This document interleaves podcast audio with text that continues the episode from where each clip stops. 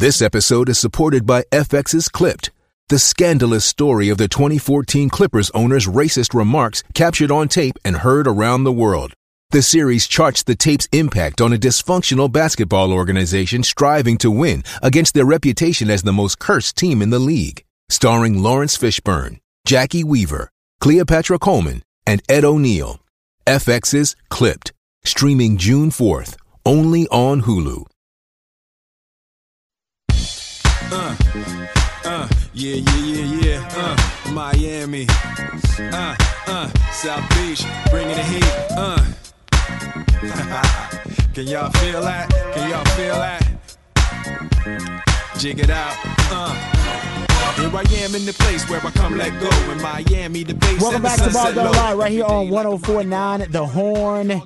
It is a new theme Thursday edition of Ball Don't Lie right here on 1049 The Horn. And the new theme for today is all about the NBA Finals. That's when Patrick takes jam song selections that are supposed to give Harge and I clues, hints, breadcrumbs that lead us to the new theme of the day. Uh, and Harge got it pretty easy.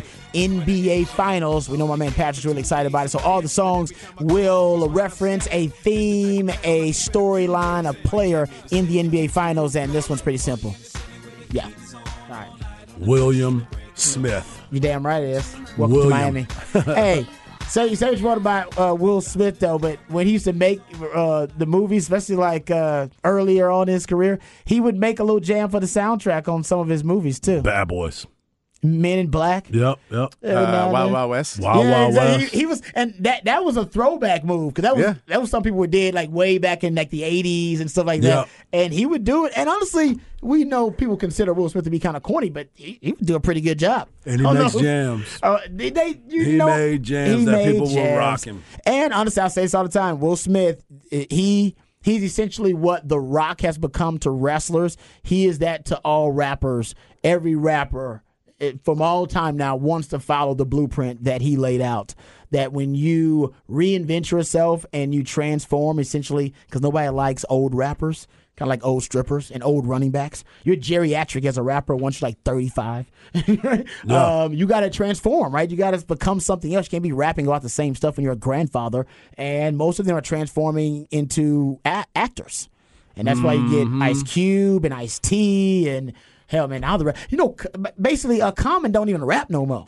He's just acting. He just acts. Yep. You ever seen that? Common He might acts make a couple guest He appearances, now and but then, he- yeah, yeah. but he just acting now. I'm like, damn, Common, he just acting now. So Common's on that. I mean, rap. A lot of rappers have taken that route now, um, and I think a, a lot of wrestlers now have kind of taken that route too. And I think The Rock is their goal. He wasn't the first to do it, but he did it the best. No. and that's how Will Smith. Will Smith was the first and the best though. I don't, I was trying to say He was he first was. and the best. I think he was the first real crossover rapper. There's no doubt. rapper. There was no question. Slash actor slash. Producer. Yeah. I mean, he did a little bit of everything. And his Yeah. name is Willard. You are correct. His name is Willard. He's a Willard. He's a Willard. Wow, I did not know he was a Willard And he instead is of a the William. second. Ah, he's a Willard. And he's the second. Huh.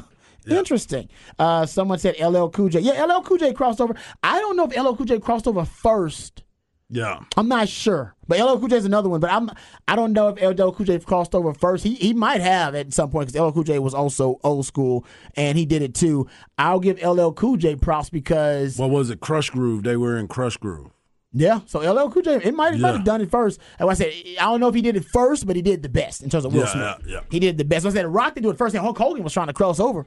He remember No Holds Barred the movie. Yeah. Oh, Yeah, yeah. I mean, when did when did Ice Cube do it in '91? Boys in the Hood. Yeah, Boys in the Hood. I think that was Yeah. his first one. Yeah, for him. That's That's early That's early on. too. That's Yeah, was 91. It, it- they were pretty early. Like, I mean, Ice T. When was New Jack City? oh, with Ice T. Yeah, I- Ice Ice-T, T I- before probably that- was the one. Yeah. And Ice-T did. Colors. Yeah, yeah, he was before that, yeah. Yeah, colors. And like I said, I, like I said, I'm not. I don't know if he did it the, the best. I don't know if he did it the, the first, but he did. He definitely did the best. But a lot of rappers have taken that path. I like uh, it. Shout out to Willard. Didn't know that till today. Willard. Willard. Yeah. Interesting. uh, all right, let's talk about the NBA Finals, gentlemen. We'll get to the breaking news. Sorry for those who haven't heard. Uh, breaking news the SEC has settled on a scheduling format for the time being. And for the time being, they have decided, you know, that they are going to uh, go with the eight game format right now. 8 eight game format there. Uh, so we'll get into that and in Rod's rant the day. I'll just table what I had for Rod's rant the day for later, and we'll dive deep into the scheduling format of the SEC and give you all the details of them scheduling for the 2024 season when Texas will join the SEC on an eight game format instead of the nine game format. We'll break that all down for you. All right, let's get into uh, the NBA Finals discussion here, uh, gentlemen. Start breaking this down. So I know uh, both of you seem to be really confident on the Denver Nuggets' uh, ability to not only win this series but dominate this series. I think a lot of people are picking Denver in a sweep or a gentleman's sweep. I've heard both, and I think I've heard both from you guys too. I'll throw this little stat out there just to kind of show you what a uh, kind of David and Goliath matchup this is between the Miami Heat and eight seed and the, the Denver Nuggets, uh, which was the best team in the Western Conference.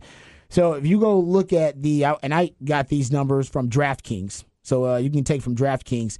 Uh, the Heat at one point could have changed now, but this was yesterday.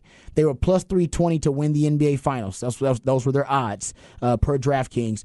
If they won based on those odds, if they beat Denver in the NBA Finals, it will be the second biggest NBA Finals upset since 1969. Yeah. Do you know what the biggest is? You guys probably remember it. Uh, 2004, the LA Lakers. Uh, the Pistons were at plus 500 uh, and ended up beating the Lakers. There we go. And that was that. I remember that one. That was that was mind blowing. I was like, how the hell? Because Detroit, they were kind of a nondescript. They didn't have any true stars. They had Chauncey Billups, Chauncey and Rip Rip Hamilton. Hamilton. Yeah, Yeah. I mean, they were a good team. They Yeah, because to- they played the Spurs in the finals too. yeah, they were a good team. They weren't supposed to beat the Lakers though. Not No, that Lakers no. team, right? That was No. like Lakers close to. Yeah, that was when they had the Wallaceisms in the front with Rasheed Yeah. and Ben. No, they were tough. But everyone's like, Hard Ben nosed. Wallace can't guard them because he's too short. Yeah. All right. Yeah. So Bam Adebayo's got hope. But Bam, it's again, Bam ain't going to be guarding Jokic. He will sometimes. He will sometimes, He but will you sometimes. need him to roam, or else everyone Jamal Murray's going to eat you up, and, and Michael Porter Jr. can get inside. And it- The problem is there is no good way to guard Jokic. Like No. that's how Yeah. good he is. That basically no, man, you put in Udonis Haslem and you start a fight. Pretty. Uh, yeah, but you got to try You to do that yeah. early. Well, no, because listen, A- AD we AD was defensively was playing at a really high level when Jokic and him faced off. And he actually had some experience versus Nikola Jokic in the playoffs. So the assumption was, man, uh, you know, he'll be able to at least have some success defensively because he's got such a, you know, such a long wingspan. He's such an athletic freak. Uh, Jokic had his way with Anthony Yep. Davis Yes, he did. And the and and you go look at it, I it's crazy because Miami doesn't play Denver much. They only play them like twice a year because they're in different conferences, of course. But man, Miami's been dominated by Denver. Yeah.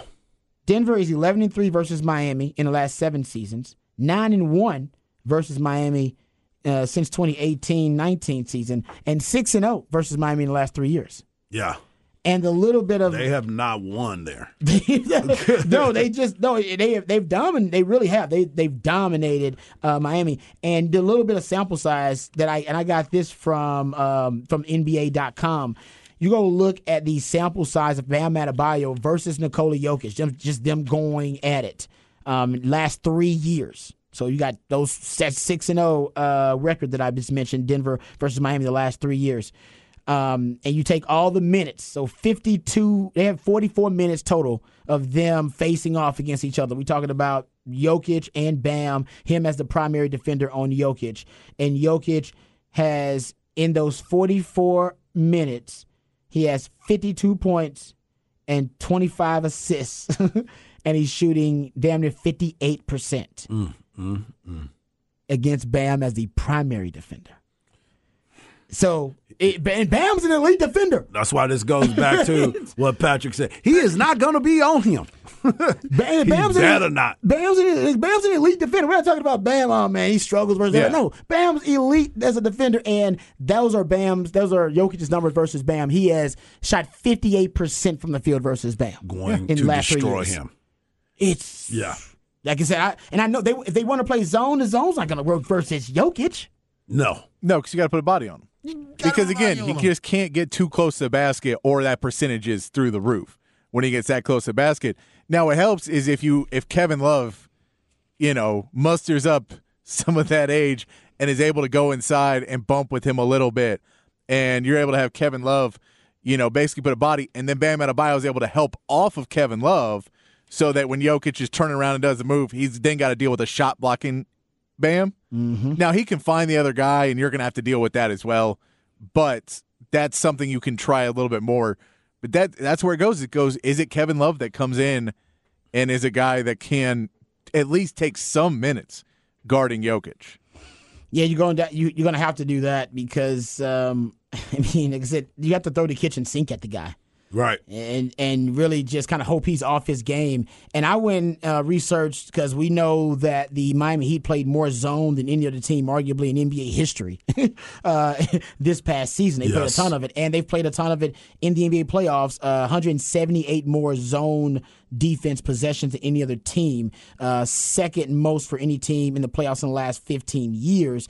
Uh, if you go look at the Denver Nuggets versus zone man, they're how about this? They're, they have a 121 offensive rating in the regular season versus zone defense. The best offensive rating in the NBA was 119. So versus zone defense, they have a better offensive rating than the best offensive rating in the NBA, which was the Sacramento Kings. So I don't know if zone's going to work that well against them.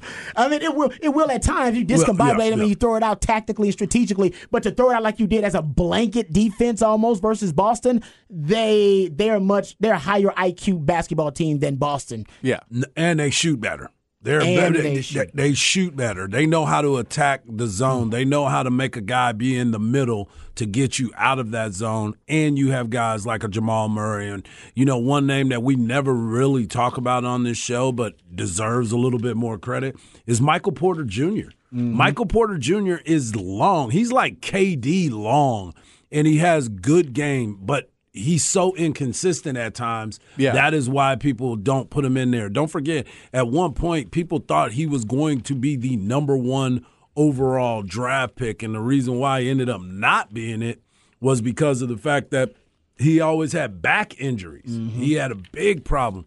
So we'll see how this goes down. But Michael Porter Jr. is going to be somebody that you would definitely need to keep your eye on along with the Joker and uh, Jamal Murray. No, and we're gonna have to look at Aaron Gordon playing offense of if Love he's able to because that's the guy. If you're able to find someone else to put a body on Jokic and then Bam basically can help off of off of Gordon and Gordon's gonna sit in the corner and take those threes.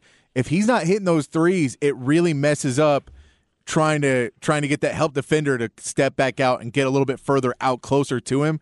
So they're gonna test him early, I'm sure. Miami mm-hmm. is and yeah. go, man, are we able to just find one guy that we want to be taking the shot? Because we know we don't want Jamal Murray to take the shot. Michael Porter Jr. to say he's been playing really well. Yep. Of course, you don't want Jokic to have the ball in his hands at all. Please, yeah, because he's a point guard. Get it out. And then, then you go, well, Caldwell Pope, if we leave him open, we can get him hot. And if he gets hot, he goes. So Aaron Gordon's the guy that you want to have to take the shot.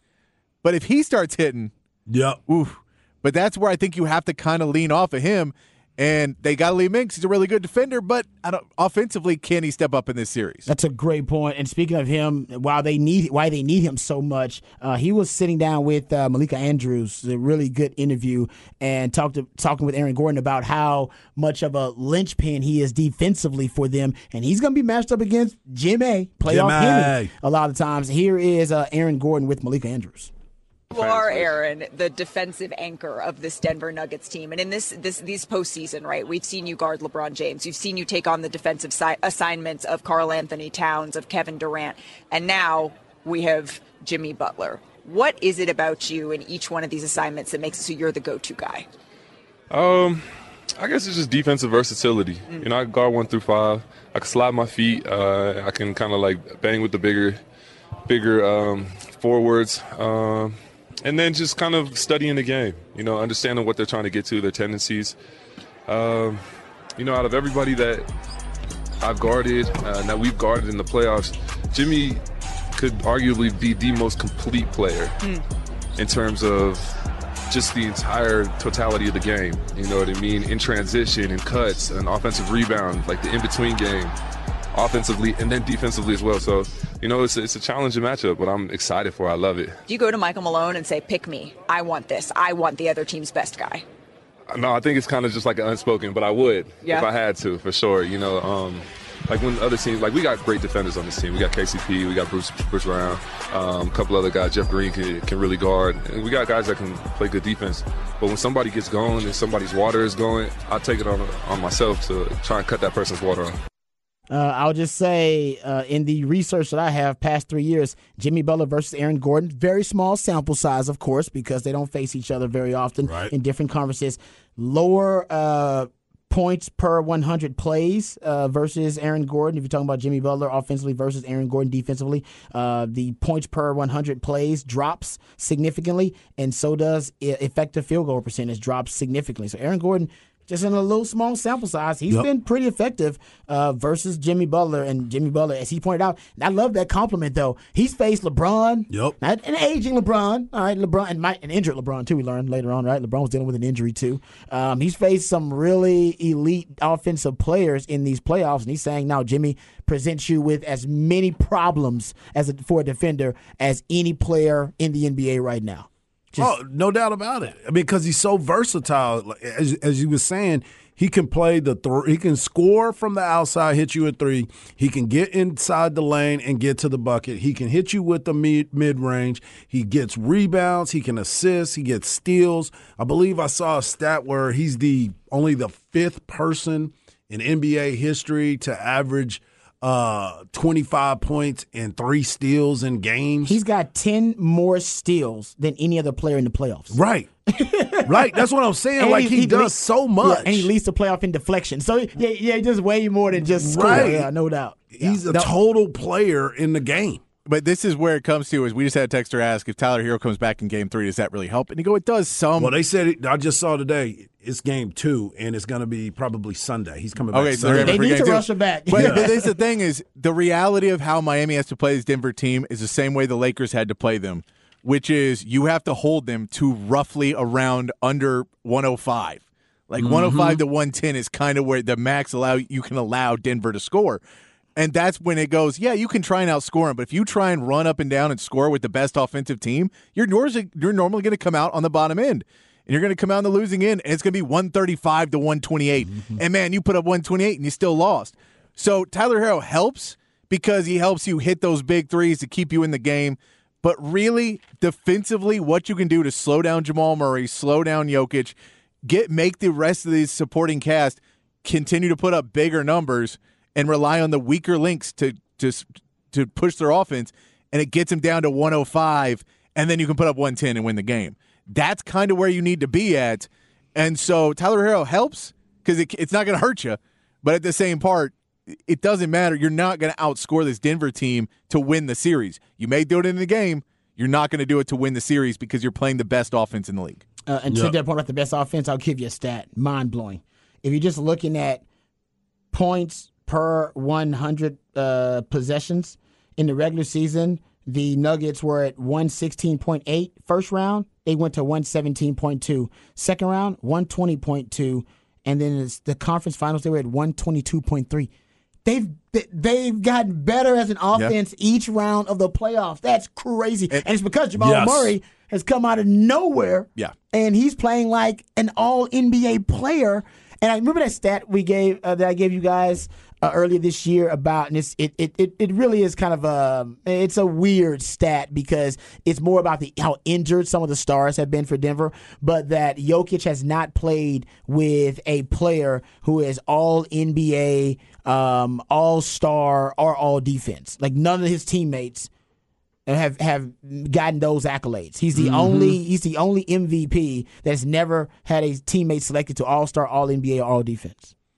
Yeah. But that's because Jamal Murray's been hurt. Yep, he hadn't been that. He hadn't been able to been play a guy, whole season. He'd, play, yeah. he'd been two All NBA players playing mm-hmm. together. Yep. and that is that's kind of the the weird distinction is not, they are a different team right now because they do have two true superstars, not just Jokic. They have Murray too. And it's yeah. worth noting. I know the Lakers aren't the best team in the league. We can't say that, but they were one of the best defensive teams in the league. For them to up it against a really good defensive team in the Lakers is impressive and uh, to and this is my I think there there's one hope for Miami to stay in this series. Let me hear it.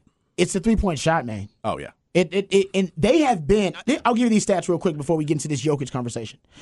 So the the the Miami Heat are shooting 39% from three point range in the playoffs, but against Boston, that number was at over 43% as a team from three point range. Versus the Bucks, it was at 45% from three point range. They shot 34.4% from three point range in the regular season, good for 27th in the NBA, and now they're shooting 39%. That is the biggest jump from regular season to playoffs in three point shooting in NBA history. Miami hit 58% of their wide open threes in the Eastern Conference Finals. That's the best in the NBA in a playoff series in the last 10 years. Eight of their 10 players in rotation were hitting 35% or better from three point range in the playoffs. These numbers are silly. I mean, they really. I don't even. And I don't think know if they were they were sustainable or not. Remember in that in that that series versus Boston in the conference finals. I remember this stat because I wrote it down because it was so crazy. Miami took uh, like 92 threes. If you go look at that, those first three games, they took 92 threes and hit 47.8% of them. Uh, only 13 teams had ever converted over 50% of their threes on at least 20 attempts in a conference finals game, and they did it twice. See, and that's the other part of it too. They did it twice. I think that those numbers are are great, and they're gonna they're, they tell the story for them. That's what I was just but about to say. Is, that, that's how they stay in the game. I want to see what their legs look like being in Denver. That's going to be the other part for me. You know, we've talked about it. We haven't really leaned on the altitude and really dove into some of the numbers like some other people will. But the thing about it is when you look at that and you start looking at yourself and how you are are reacting to it, you said it earlier. You got there 2 days early. You didn't get there a week and a half early where you could be there and get acclimated. You're still trying to figure out how you're going to be able to move around from there. But here's the other thing your legs get heavy in those situations. You play big minutes, it's going to hurt you. You are not going to be able to sustain that. I don't believe we'll see a shooting performance like that. If we do, I apologize to you, but I know that it's going to be very difficult for them to keep up the pace too. Because we know Miami plays at a very they play intense defense as well. So we're going to see how they adjust to how Denver plays their defense because Denver's defense is pretty doggone good too. Yeah, and that's I mean because yeah he just said in Eric Gordon with Bruce Brown and KCP can also guard out on that perimeter. Yeah. And help you out, but I, I agree with you. Close it's, out. Close it's not. Out. It's not just hitting the threes; it's guarding the threes. Yep. That if you're able to slow down Denver, who's been shooting at a huge pace, mm, and slow good. down their guys at three pointers as well, then all of a sudden that sways even more. So even if you're only shooting 42%, which is a really good percentage, but you're not shooting 50, you're shooting 42, but you hold them to 25, 26%, yeah. then now that's a bigger swing. Those percentages just need to have difference. Because if you shoot 50 and they shoot 50, you know, yeah. you can you shoot all day and it's just oh we're in the game and you beat him everywhere else. You need to be able to have that swing on both sides. That's a that's a great point. I agree. Um, all right, so we're up against it. So when we come back, um, I, I want to get into a, con- a conversation about Nikola Jokic too. We'll listen to some sound from Big Shot Bob Robert Horry, um, and it'll get us into a conversation about the all time greatest big men, the goats among the big men in NBA history. But also we'll address the breaking news. Uh, the SEC has settled on a schedule, an eight game schedule format for the 2024 season when Texas and Oklahoma will go to the SEC. We'll discuss that and give you details about it. All of that and more right here on Ball Don't Lie on 1049 The Horn. Hey, it's Kaley Cuoco for Priceline. Ready to go to your happy place for a happy price? Well, why didn't you say so? Just download the Priceline app right now and save up to 60% on hotels. So, whether it's Cousin Kevin's Kazoo concert in Kansas City, go Kevin, or Becky's Bachelorette Bash in Bermuda, you never have to miss a trip ever again. So, download the Priceline app today. Your savings are waiting. Go to your happy place for a happy price. Go to your happy price, Priceline. I'm as mad as hell, and I'm not gonna take this anymore! Find out what happens when people stop being polite and start getting real. You ain't keeping it real. My God! Okay, it's happening. Everybody stay calm. What's oh, you've done it now. It's time for Rod's rant of the day. Hold on to your butts. All right, welcome back to Rod's rant of the day here on Ball Don't Lie, 1049 The Horn. All right, now first I want to finish up our conversation about the NBA Finals. So I got a Nikola Jokic uh, take that we'll get into, and then we'll dive into the SEC eight game schedule format. If we can't finish it all, then next segment uh, we'll just uh, continue uh, this uh, conversation about the SEC schedule if we don't get to it here because this Nikola Jokic uh, conversation may be a little lengthy. So I, I was listening to uh, Showtime basketball podcast, and on the podcast there is there was Robert Horry, Big Shot Bob, played for Rockets, played for the Spurs, played for the Lakers. He got into a conversation discussing the all-time greatest big men he played with and I'll let Robert Horry tell you the rest, but it got me to thinking, and I'll tell you what it got me to thinking about after the audio. Here's Robert Horry. All the other teams I played for, the one common denominator was great big men. Uh-huh. You know, think about Shaq, Tim Duncan. Mm-hmm. And if you said right now, name the top five big men, I played with three of them. Yeah. Yeah. Yeah. Who's so who's who's who's who? You play with three of them. Well, Dream's number one shit. by yeah, far. Okay. We are, we don't like to talk. Nobody wants to talk. But I think you have these guys who are quiet. Mm-hmm. Think about it. Dream. You know, He's a really quiet guy. You can't get him to do much to say much. So we kind of kind of veer away from him. Mm. We don't talk about him. But to me, if you look at what he put together, you know, defensive player of the year, MVP in one season, mm-hmm. um, all-time leading shot blocker. You know, those things that you look at his his history and what he's done for the game and where he how he started the game. You know, this dude didn't play basketball growing up. Mm-hmm. Went to U of H Imagine where that, yeah. they went. You think about we all went to college where they're going to teach you. U of H they just rolled the ball out there and he went to work. And mm-hmm. so I think what his body of work was just incredible, and he's just a good dude too, man. That's uh, what you have to think about. A good dude. And people don't understand. You played with all of them, so your opinion is valid. You've been on the court with all of them. With yeah, one with all yeah, of them. So them yeah, you got to respect that. All right, I did not do, do this to throw it into Patrick's face. You yeah, know, was that was that was that uh, Stephen Jackson? Yes, it that's was. what Stephen I Jackson. thought it was. Yeah, it was what that All About smoker. oh, okay, it was uh, okay, okay. That's yeah, what I thought it was. The back part of was okay. Stephen Jackson, who also, you know, did you say he, he's got some bad so he said now I saw recently that he has now said that he has squashed it. Oh, he's not a Spurs but hater anymore. So no, he yeah, was he definitely at the top of the list of the Spurs haters. Yeah, yeah. No, he that. hated he hated Pop. He, he thought Pop, Pop, He thought Pop should have given him a max deal or not a big contract eh, okay. because he he was thought he was a very big part, which he was a big part. He thought he was bigger than Tony and Manu. No, he okay. thought he was a better player than no. Tony and Manu. Okay. He thought he should have been the number two guy on that team. All right, Steven.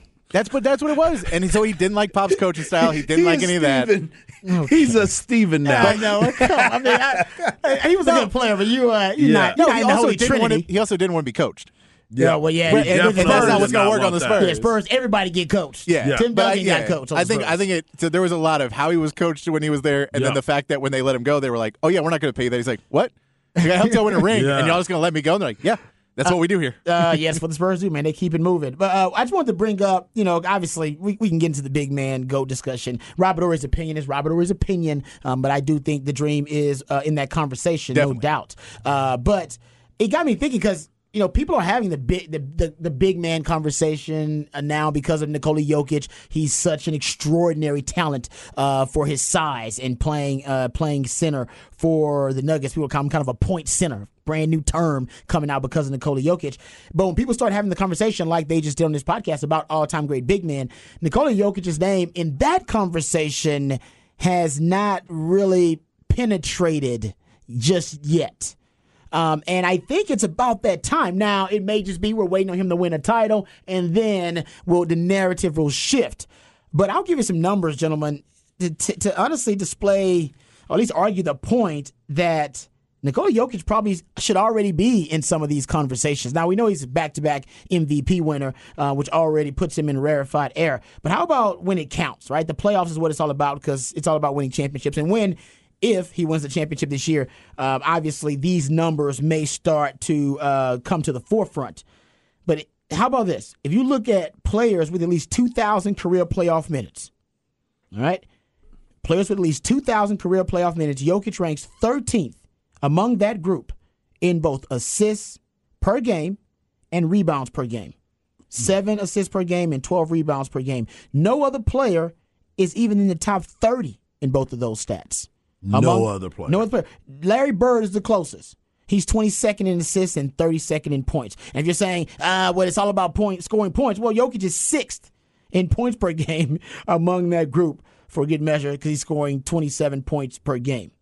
Bill Simmons has what he likes to call his 42 club. It's a pretty simple formula.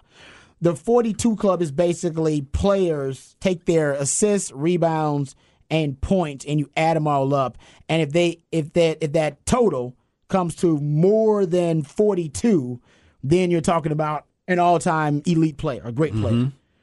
Uh, Jokic in his 42 his 42 club, Jokic is second in playoff sums from his 42 club, just adding together points, assists, and rebounds.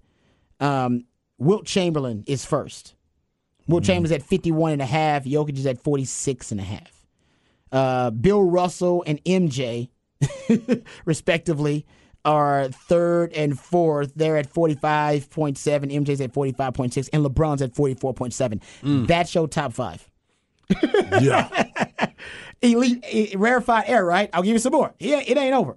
Among players with at least a thousand career playoff shot attempts, Jokic ranks second in effective field goal percentage with 57%. Uh, D- Dwight Howard's ahead of him.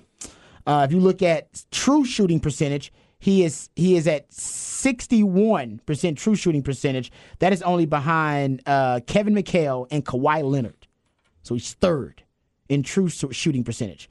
If you look at just two point percentage, he's actually in he's fifth in two point percentage, and he is second in three point percentage. Second in three point percentage. Second.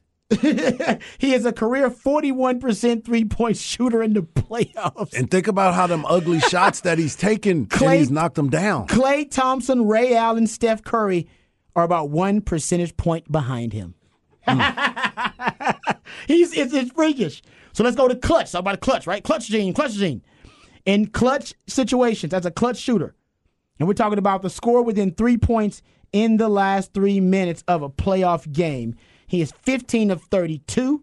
That would be 47%. That would be tied for fourth all time among the 45 players who have at least 30 such attempts in a playoff game since 1996. So pretty damn clutch. How about overall plus minus, box plus minus? All right, career playoff box plus minus, another overall kind of uh, you know uh, expansive stat. Michael Jordan is at 8.8. Nikola Jokic at 8.1. That's one and two. LeBron James is third, 7.5. And Steph Curry is fourth at 6.4. Ahead of KD and Magic Johnson. Player efficiency rating, PER, which is the all encompassing measurement of a player's overall value. Career playoff leaders in play efficiency rating, Michael Jordan is second behind Nikola Jokic at 28.9. Michael Jordan is at 28.6. LeBron's at 27.9 third, though. Yeah. Uh, so it, it, it, well, no matter what, what metric you're looking at, and by the way, he's one of the freakier, freakier players. Most players' PER actually drops from the regular season to the postseason because you're playing against better overall talent and it's a higher competition level, period. Um, he's one of those freaks that actually has a higher player efficiency rating in the playoffs than he does in the regular season. Uh, Luka's like this too. Luka, Giannis is one of these guys. These are freaks where it's like they actually take their game to a higher level in the playoffs, and there are a few all-time greats who do it, and Jokic is also one of those freaks too. So no matter which way you look look at it, he is a special kind of freak. Yeah. And um, we, yeah, he's gonna win a championship this year. I'm pretty sure of. It, even though I think I'm rooting for Jimmy, and I'll just because to try to keep balance on the show. Both you guys are picking Denver to sweep. I guess I gotta be a, a little yeah, more on the side of the Heat. But there is no doubt, man. Jokic.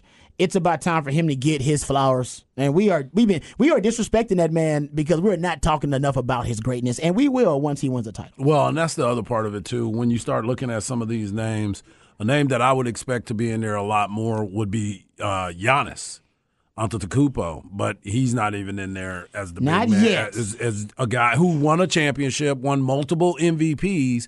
He's another guy he's, that I think gets underlooked uh, as well. But what Joker's been able to do, the unorthodox style, the silence that in which he plays with the the unselfishness I think is something that everybody's been looking at. But then you bring out those numbers and those stats. It's kind of like this dude is balling, balling, like ball, averaging a triple double during the playoffs. Talking about goat stuff. Yes, during no, and, and, that's the thing is I, I right now he is on the path to doing it. However, he's halfway on the path because he's got accolades, he's got there. The thing is, can you keep it up for a decade? Can you put up these numbers for 10 years? Can you play into the second your second decade of a career? Can you play into your 30s at this level of play? And and how many rings can you win? That's, can you be a, can you be a champion? Yeah. So how many wins do you have? What's your win percentage overall? Yeah. Because there's guys like Steve Nash, two-time MVP, mm-hmm. at his peak, one of the best players in NBA history. But it took him a while to get there, and then it tapered off pretty quickly when the injury set in. So there's really like a five, six year span where Steve Nash is in the conversation of one of the best guards in, uh, in NBA history. But overall, you go, well, look at these, uh, like, there's other guys who've had 15 year careers of greatness. Yep. So he can't be in that same group because he just didn't have that and he didn't have the wins. Karl Malone is up on the all time scoring list. He's all time great in a lot of ways. Never won a ring, so he's not in these conversations. All time creep too, but you're right. All time, yeah, all time yep. dirtbag. All time dirtbag. No, you're right. That's a good point about that. Allegedly. I love your Steve Nash. But that's what I'm saying. Is there's guys like that who yeah. had really big peaks, like Steve Nash, who just they fade fade away. And with Jokic, you never know a body type like Jokic. All right, is he going to continue to work harder to keep the weight off because it's going to get more and more painful? We saw with Tim Duncan that he worked harder during the offseason later in his career because he was like, I'm in a lot of pain. And mm-hmm. the more I can do, keep weight off and keep stuff like that, then I can continue to play at the level I want to play at. I think Jokic has every bit of that in him. He's already lost some weight. Yeah. So the question is, can he continue that and stay healthy and stay on the court? And if he does that, then okay, well now he's he's clearly in that conversation. Because you look at Akeem, who a lot of people put third out of those three guys, and he was a 12 time All Star. Yeah, and he came in the league and was rocking from day one. He has some longevity. And, and, so, and then his stats dropped off in those last two or three years where he was hurt, and then he went to Toronto. Yeah. Yep. And, and so longevity's hard for a big man. And that's and your stats will drop man. off a little bit. Your averages will drop off because those last couple years you're trying to do it, but you're just not the same player anymore. So there's that end of it where it'll taper off. But with the championships and the longevity, your your case is sealed. No, I agree with you on that. I love that Steve Nash point you brought up. That that's probably if if you're a Jokic, that's what you don't want to be. You want yeah. you, you like the accolades individual, but you like it to, the team to be able to maximize your potential in that window and win a title or two. Like that's why the Bucks and Giannis, at least they were. If if, if Giannis does not become that guy, yes. At least hey, they they maximized his window though and got a title out of it. Yeah, never did that with Nash. Hoping for. No, they and never did. And, and, Giannis, did with Nash and Giannis and Jokic and Nash all the same thing. Where it took them a few years to get going because they all weren't the top picks. Of course, of course, Jokic's number uh, second over second round pick. Yep. But none of those guys were picked out of college to be the guy. So it takes them a little while to find their footing, find the NBA. And so they don't have that thing that Tim did and Akeem had did and Shaq did, which was year one, they're an all star. Like year one, they are stars in the league. Yeah. And those guys didn't have that. So they've got a different part of that longevity where their clock started later later than everybody else's clock started and they still have to kind of get those same accolades. No, you ain't no kinda. You got to. I mean, but no, Jokic is only 28 years old. Yeah. So to say, can he go to 35 as a big man? If he continues to wait, that's not unbelievable that he could still play at a high level to 33, 34, 35. And the Nuggets built this in a way that, that is su- some, somewhat sustainable because yeah. they didn't build yeah. it in a in the in the kind of new age way of acquiring a lot of star talent via free agency, building a superstar team. It was more an organic build, which gives them more sustainability over time. So they the next four years are going to be crucial for for Jokic and his legacy because I think that's when they're going to win. They're going to win two uh, multiple titles. It's going to be in the next four years. It's yeah, got to start t- this year. And the other part of it is he's got to have a healthy Jamal Murray with him. Amen. Or or whoever else or they put in. Yeah, yeah. Because it may there may be a part in four guy. years, three yeah. four years. When he goes somewhere else, but they got to get another guy. Yeah, yeah. To fill they that have road. to have a guy to be that guy. The, the Batman and Robin that you've been talking about, the Batman versus Superman type of deal. Don't pull on the cape well, this is an opportunity where you're going to have to find a guy if you're not going to give that max contract or the big numbers to Jamal Murray. Even though I don't think you really have to, do you? Because he hadn't made a first team All Pro. He hadn't. So he's not. It's not going to no. be. He'll still get he'll paid, still get but he won't be. Yeah, it won't, won't be get the max. Yeah, he ain't yeah. making yeah. Dame Lillard money type yeah. stuff. Yeah. yeah, no, that's a good point. Uh, all right, uh, we come back. We'll talk about the SEC and the epic fail of the eight game format right here on Ball Don't Lie. One four nine the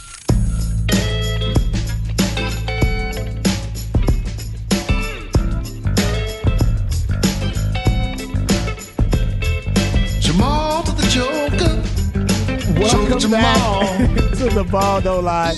It's a ball don't lie right here on 104.9 The Horn. It is the uh, new theme Thursday edition of Ball Don't Lie. That's when Patrick takes uh, certain songs, uh, and based on those selections, uh, and I are supposed to gather clues and hints, breadcrumbs that lead us to the new theme of the day. And Harge got it pretty easy this time. It's all about the NBA Finals. Every song is yep. referencing or talking about a storyline, a theme, a player in these NBA Finals. What did I hear? I heard. What did I hear? I mean, this song's uh, technically about the, the, Denver Nuggets. This song's called Jamal to the Joker. That's what I, I thought you heard. I said Jamal, so it's actually about the Denver Nuggets. Yes, this came out wow. I think like a month or two ago. Okay. But when I was looking for songs today, I was like, oh, this has got a good groove to it.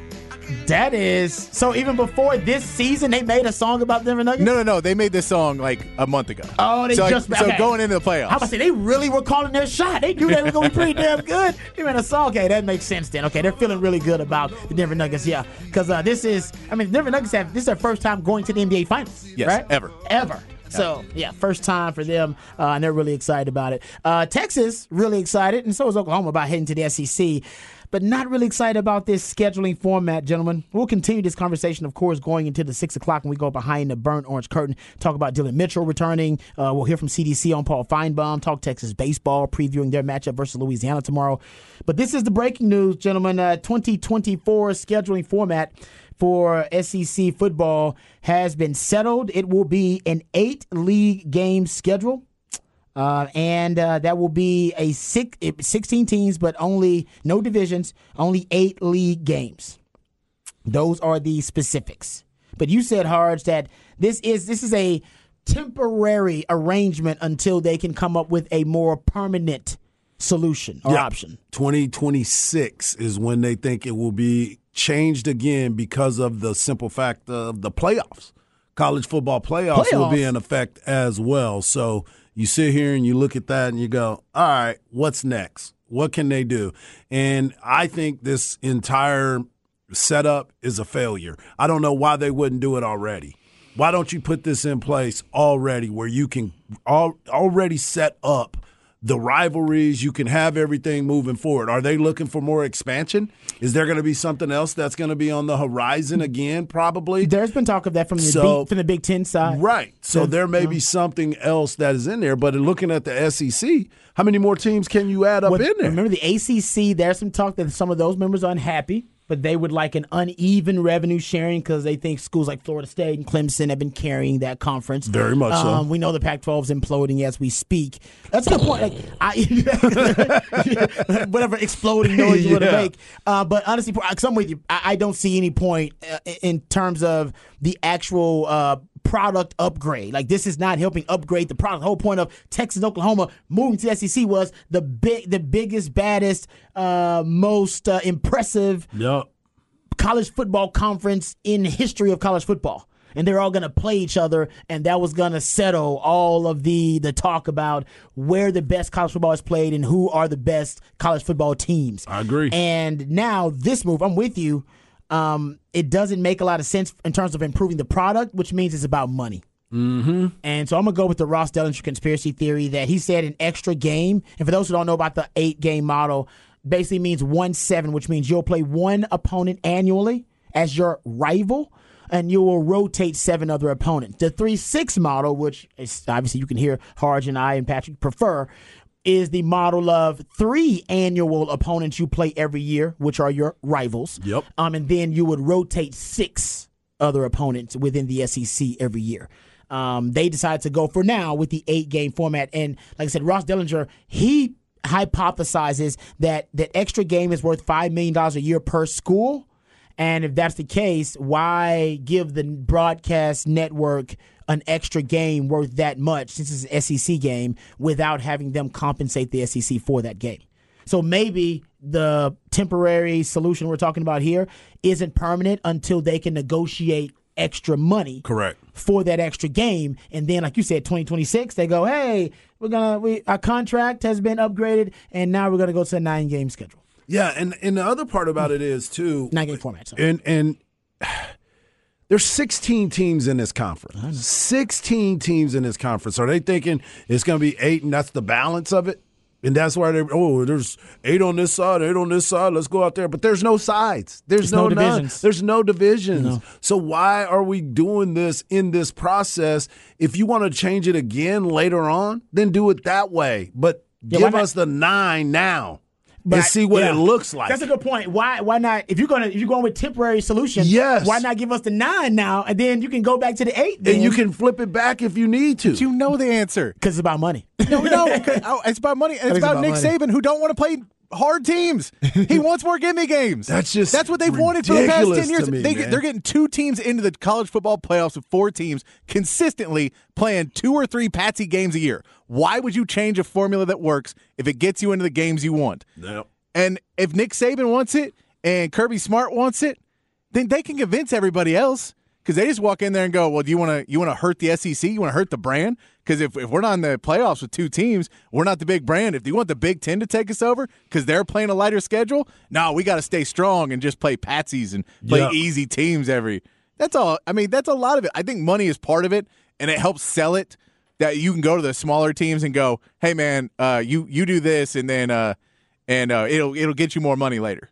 So we're playing the long game, and then you go to Nick Saban and Kirby Smart, and you go, "Hey, do you want an easier road to the the championship game?" They go, "Yes, of course yeah. I do. I want more wins every year because I make more money if we the more games we win." And the ads know that's true, and the coaches know that's true. And what they'll say is, uh, and, and, and when people argue, well, you put cupcakes on your schedule um, instead of playing yes. a true SEC yes. schedule where you're playing the toughest opponents in the country, and they'll say, well, the SEC schedule is the toughest in yeah. the country, so it doesn't that's matter. they've been saying for if we 10 have years. an extra cupcake. Yeah, we deserve an extra cupcake game. Yeah, that's what they've been saying for ten years. We just used to make fun of it when it wasn't us.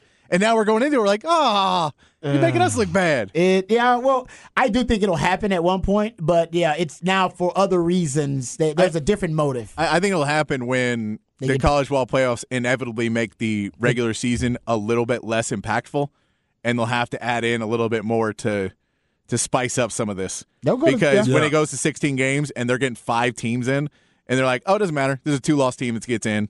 They'll be like, oh, we, we kind of got because now you can lose two and still make it. I mean, they're going to twelve. When two years? Are we, were we two years away from the expansion? Yeah, the two years. Yeah. I mean, that's and one year away from Texas joining it. So it's only going to be one year that they're going with this schedule for 2024, and then boom, there you are again. Why? Why? Why? And the SEC bias that Patrick mentioned, you're going to have that anyway. Yeah. The SEC the SEC's got what half the damn teams that are hosting regionals are from the SEC. Yep. The SEC's yeah. got to get the benefit of the doubt most of the time anyway. I agree. They want yeah. more of it. Yes. Yeah. yes. Yes. Do billionaires want more money? Yes. does Nick Saban does Nick Saban want to crush every team under his under his boots? Yes. Yes. yeah, you're right about that. Yeah, that makes more sense. All right, we'll come back. We'll discuss more of that as well. We'll hear from CDC Chris Del Conte on Paul Finebaum, discuss Dillon Mitchell returning to the 40 acres and Texas baseball versus Louisiana. All of that and more right here on Ball Don't Lie on 104.9 The Horn.